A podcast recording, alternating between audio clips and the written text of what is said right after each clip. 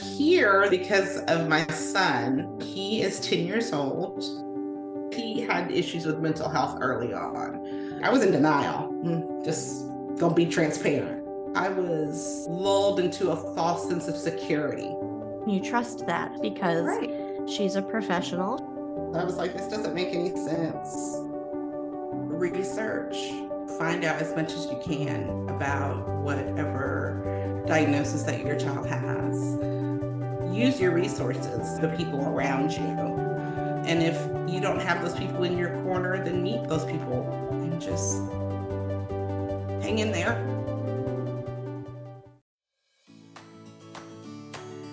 Hello and welcome back. You're listening to season two of Adam Was Mad, a podcast where we discuss all things childhood mental health.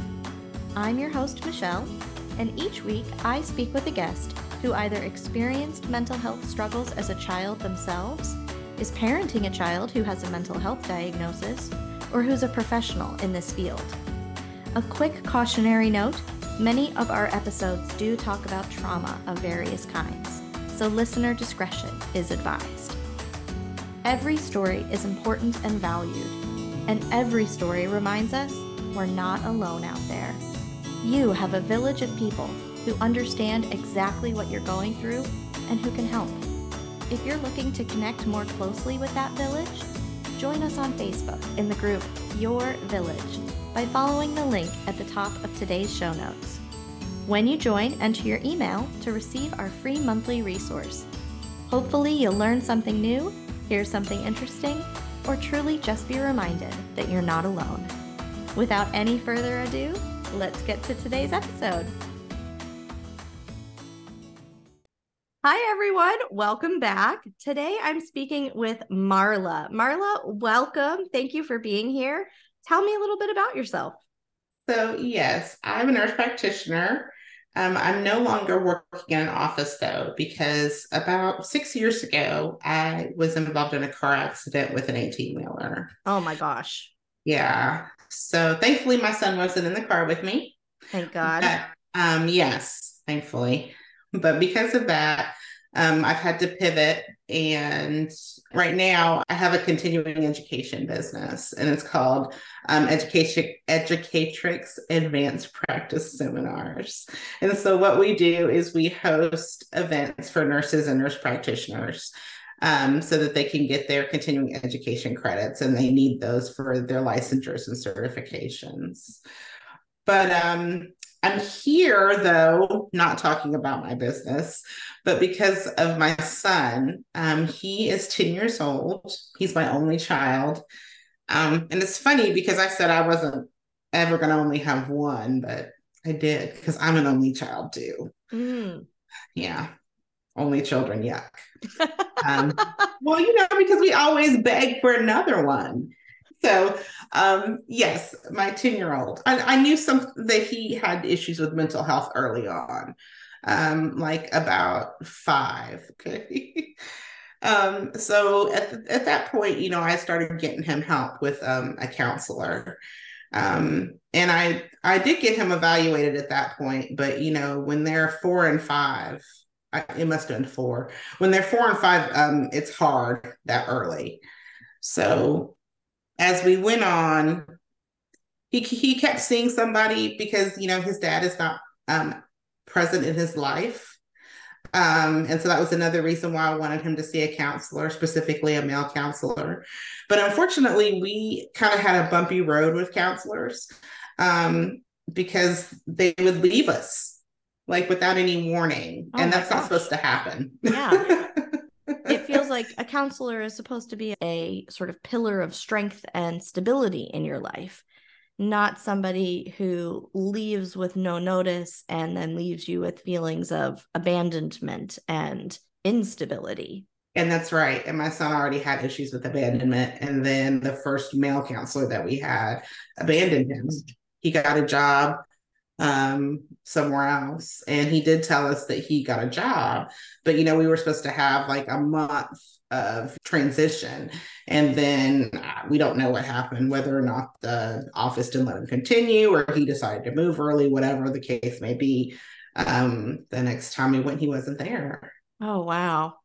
And then um it was right around like with the well, it was right before the pandemic happened.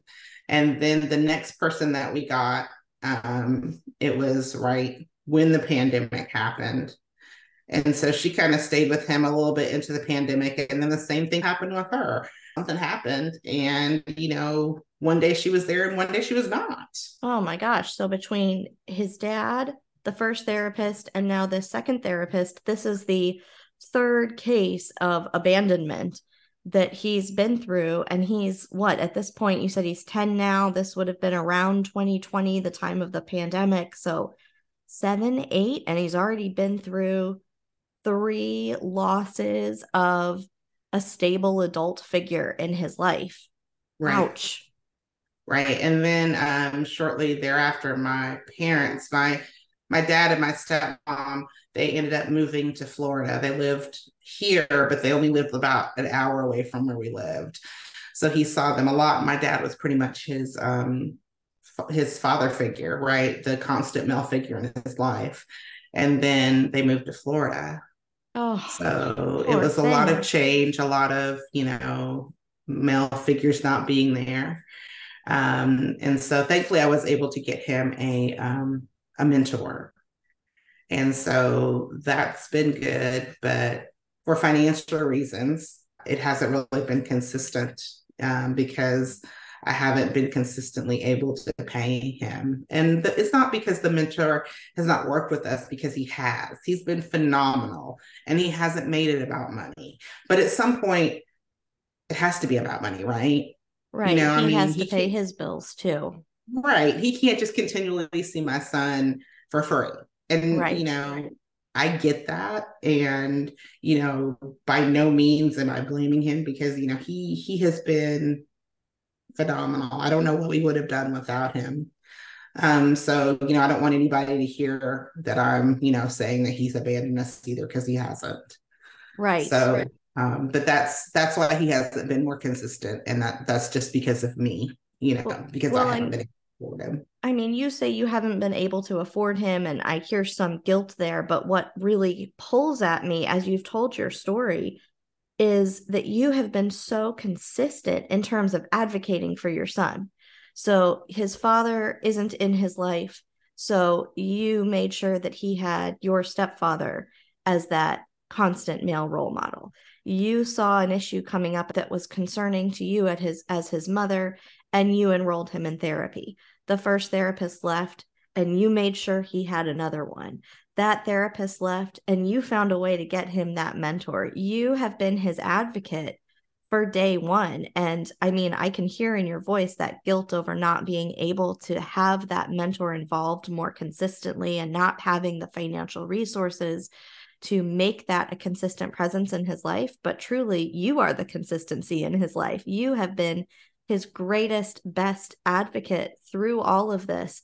Not only the fact that you are present in his life, but you have been present, been stable, and on his side since day one. And that's more than a lot of children have. So I really commend you for that. I mean, you have learned how to advocate for your child, and advocacy is so hard for so many parents. Well, thank you. Um, I think that that a lot of that is because it's innate, right? You know, I mean, I've I'm a nurse, so um, being an advocate is who I am, and then the other part of that is, you know, having the journey of going from provider to patient and knowing how it is to be a patient, knowing how vulnerable that is, and realizing um, how it is on the other side you yeah, know? tell me more about that. What was that like for you?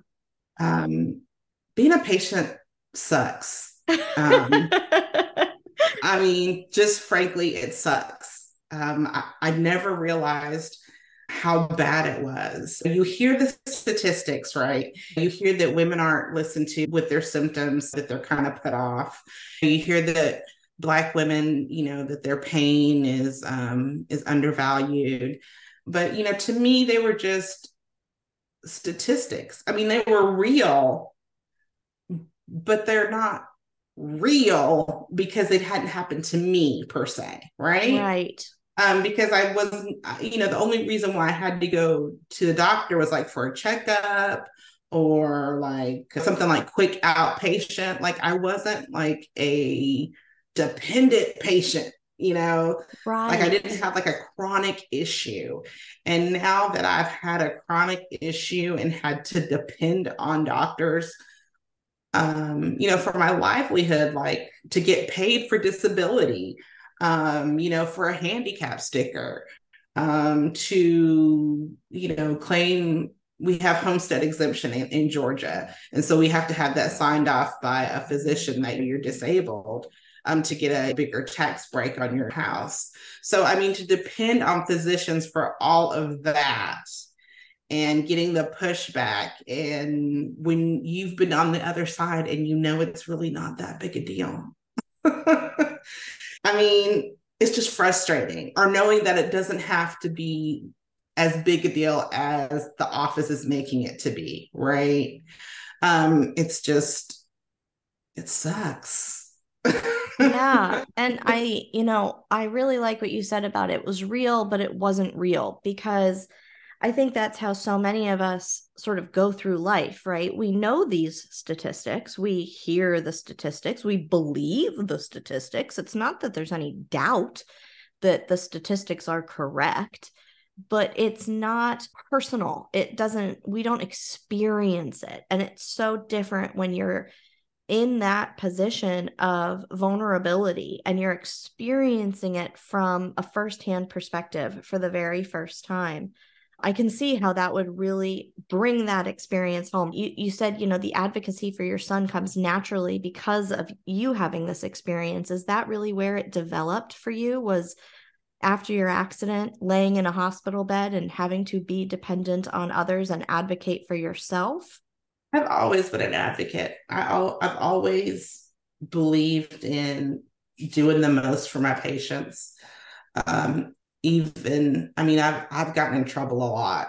Oh really? Doing that. When when I transitioned to my nurse practitioner role, um, that was one thing that my doctor complained um, to me about me a lot was that you know I took too much time in rooms. I was doing things that I didn't have to do for patients, right? Um, so yeah, no, that, that's that's just who I am. You know, and I how just, sad that you were getting in trouble for doing that, for spending too much time in patients' rooms, and you just cared too much. too much. Yeah, yeah. I mean, it's it's frustrating. Yeah, I can see both sides. I can see from a provider side where you have to be efficient and you have to see X number of patients to keep, you know, the business afloat and I could see on the other side where, you know, I want to see the patients that I want to see and make sure that they're thoroughly taken care of, regardless of time. right, right. So back to my son, we took a break after having so many others abandon him because he was just done. You know, mm-hmm. he didn't really like therapy anymore. He went from loving to go to therapy to I don't want to do therapy anymore mm. and which was totally understandable. And so, you know, we just quit, we quit for a while. He's always done taekwondo. He's okay. been doing taekwondo since he was four. Wow. Yeah, yeah. Um, and then all of a sudden, um, he didn't want to go to taekwondo practice anymore. Like I've never had to twist his arm. But in yeah, in 2021, all of a sudden it was, oh, my stomach hurts. Oh, I can't go anywhere because I don't feel good. And, you know, it was just these miscellaneous symptoms. My head hurts, you know, and it's not that I doubted they were real. We just didn't know what was going on with them. Right. So, you know, first I went down the physical road, went to pediatrician, tried to figure out what was wrong, went to a neurologist, couldn't figure out what was going on. So then, after we exhausted all the physical things, finally went and had him evaluated by um, a psych- psychologist. Right. Yeah. And uh, of course, we had to wait three months it's not a quick thing when you realize that your son needs or your child needs to be evaluated by somebody. And at that point, when I was making the decision to evaluate him, I knew I was going to have to put him in public school. And th- that was going to be our first exposure to public school because I was raised in private school. To date, he had been in private school. And then, you know, I homeschooled him for a year, but I just couldn't continue to homeschool him. And financially, I couldn't put him back in private school. Mm-hmm. Um, and somebody had recommended to me to go ahead and, you know, do the, the private testing. So I was like, okay. So we had him privately tested. And when it came back that he had ADHD, I, I was like, I was in denial. Mm, just gonna be transparent.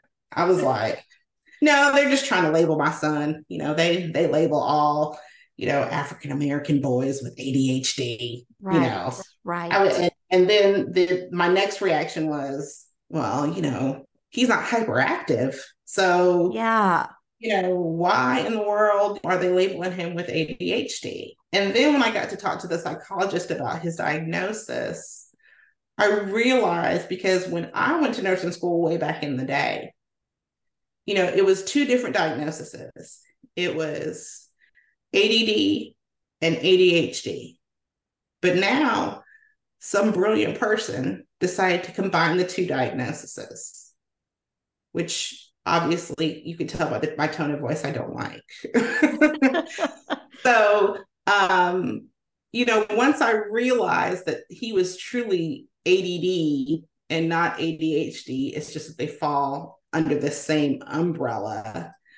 Then I started doing my own research. Unfortunately, you know, ADD, ADHD, they have such a stigma attached to them um, that you know you almost never want your child to be labeled that you know right. or, or at least you know that's how i felt you know with my age and my experiences and you know i was just like no not that anything but that well you remember the bullying and the stereotyping and this this idea that a child with adhd or add is slow or can't sit at a desk and needs to be in a special class and yes. you know these these relics of bygone decades when this was something that had a real negative stereotype to it yes yes they also diagnosed him with anxiety and depression which which was more aligned of what i thought it was mm-hmm.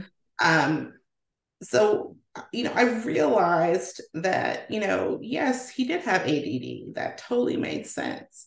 And not only did he have ADD, that I probably had it too. yeah. You know, that's so funny you say that because I've spoken to a lot of people recently who only realized that they probably have it after getting a diagnosis for their child and doing that research like you did because all of a sudden, as they start doing that research, they go, huh, that sounds familiar. And they realize that all of these things actually apply to them too.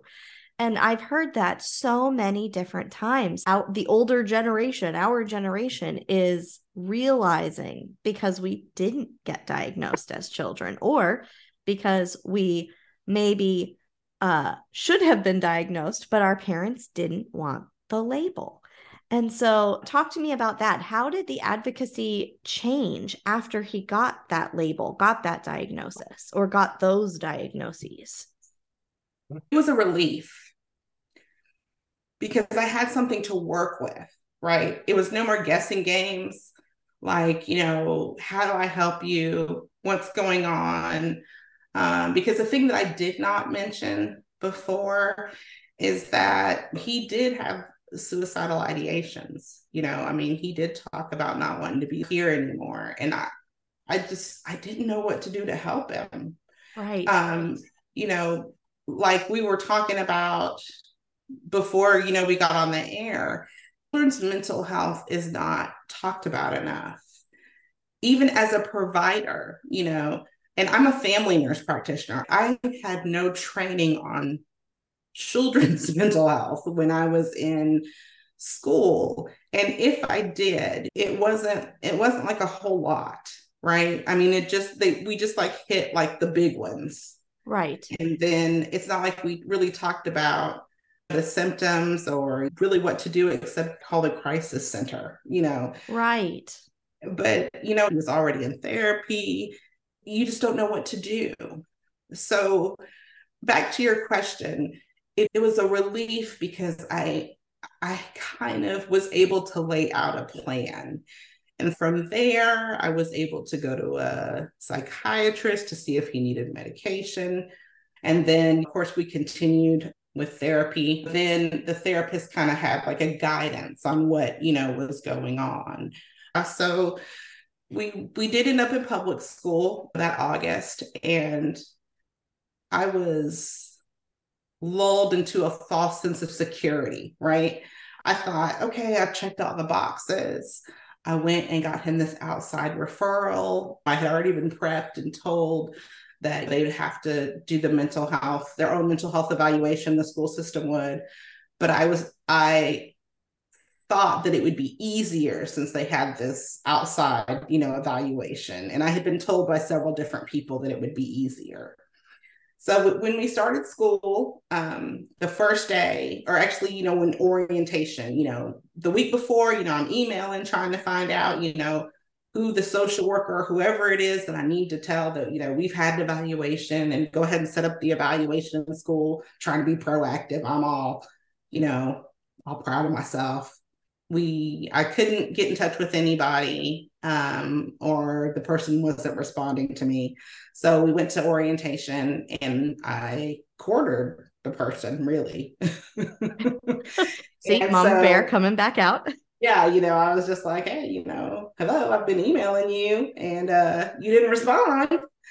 And so um, this person who's in charge of the IEP, which is what the psychologist recommended for my son, told me I didn't need an IEP. What? Yeah. Yeah. She talked me out of an IEP. Oh my gosh. yeah. She said, You don't need an IEP. Uh, you know, anything an IEP can do, a 504 can do. So there's no reason for you to get an IEP. Um, I, you know, I, I didn't read the paperwork you sent me, but I did forward it to the assistant principal because she does the 504s and we'll just do a 504. And if it was my child, I would just go with the 504. And you trust that, of course, because right. She's a professional. She's does this for a living. She's in the school system. She appears to have forwarded it to the correct person. So why wouldn't you trust that? Yeah. Yeah. So I was just like, oh, oh okay. That's what she's talking about. Right. Sure. Yeah. So but after weeks of bugging the assistant principal. right. Um, and then only to find out that the 504 doesn't cover him. And then when we went for the IEP finally at the end of the year, they denied him because he makes straight A's. And they said his mental health doesn't affect his grades. And once his grades start falling, then they'll reassess and maybe he'll be eligible. Oh my gosh. I, my head is in my hands. I cannot believe that you were told that he makes two good grades in school. His grades are too good to qualify for an IEP.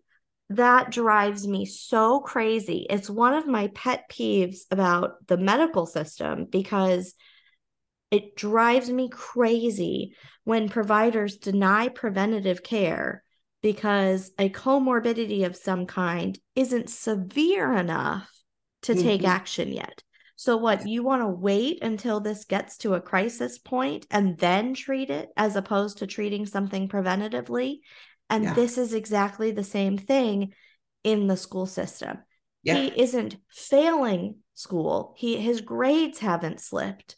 So yes. let's not give him the educational accommodations that he truly genuinely needs, that his psychiatrist or psychologist has already said he needs. needs let's not give him that because he's pushing through and pushing through successfully. Let's wait until he fails and then try to bring him back up. Oh, that just drives me crazy. I cannot believe that. That is so unbelievably frustrating. I decided to fight it because I was like, this doesn't make any sense. I had somebody tell me that I could talk to an omnibusman, um, omnibusman in a state, and um, and that perhaps they could help. Um, but the omnibusmen in Georgia don't do that. They just help people in um, elderly homes.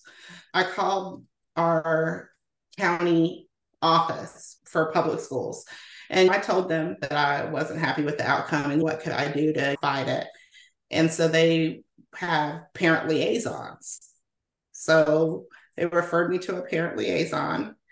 And so it turns out the biggest issue that the school is having with me is that my son misses so many days of school. Mm. Because kids with anxiety, they often miss school. I mean, like I thought that this was something, again, you know, we don't talk about this enough, you know, so I thought that this was something exclusive to my son until we went in this program called Strong4Life. And basically, it's a preventative health program for kids. It's amazing. It's through the Children's Hospital here. Wow, that's and cool. It is, right? Um, so when we went there, they have you see lots of different departments, and one of them is psychology. And so when I was talking to them about his anxiety, and they were like, yeah, it's common that kids who have anxiety, and especially school anxiety, miss a lot of school. Well, why is the school acting like this is something new? Right. You know, why are they sending me truancy letters? You know, threatening that the truant officer is going to come to my door if this is not something new. My impression was that the IEP was going to help me with the attendance. But the parent liaison said that it would not. Oh no. So I'm like, so what? What's the point of the IEP? Because his his um, mental health is why he's missing school. Right. And he's missing school, so it's affecting, you know, his academic performance, which is part of the whole IEP thing. And what so did they how, say? So how do I get him help for missing school? So she said that the only um, way that I could get him help was to do something called hospital homebound. Hospital homebound. Okay. What is that? Okay. So that is when somebody either is in the hospital for a period of time or a long time. Um, they have hospital homebound or they have intermittent hospital homebound.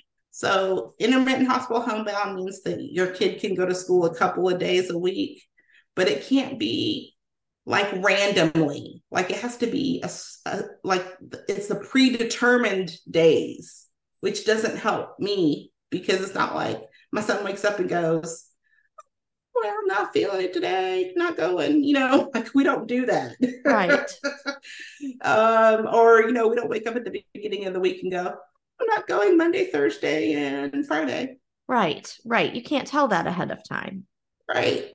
So, um, and then hospital homebound is is when you don't go at all, and they provide you a teacher of some sort. So either it's through virtual or they'll send you like a live teacher to help you with your schoolwork. Okay. And he qualified for hospital homebound? Well, now he does because he has a different um, issue going on. He's having some pain in his legs and he's having difficulty walking. Oh, poor and thing. So, you know, but anyway, um, but I, you know, I'm like, so where's the protection for our kids who have anxiety? Right. Where is that? Where do you go to find resources for that?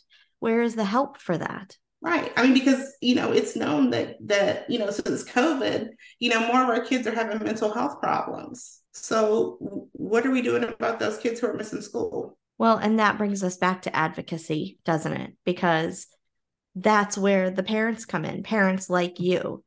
And so that's where your role picks up because you have to be his advocate because there is no system in place for advocating for your child through official means. So that leads me to my last question for you. If you could give one piece of advice to other parents who maybe don't have the medical experience that you have, they don't have that background in nursing and in patient advocacy, what piece of advice would you give them in order to better help them advocate for their children? Research, find out as much as you can about whatever diagnosis that your child has. Use your resources, the people around you. And if you don't have those people in your corner, then meet those people. Reach out to people on Facebook, reach out to me. You know, I'm I'm more than happy to help. And my last thing is don't give up. It's a lonely road, but being in groups like Michele's and finding yourself with people who support you, even if that's not your family. Just surround yourself with people who support you and just hang in there hang in there. It strikes me that you were inspired to advocate, and all the people listening to this are now hearing about your journey of advocating for your son. And hopefully that will inspire and prepare them to advocate for their own children. So, thank you so much for being with me today, Marla. It has been an absolute pleasure. Thank you.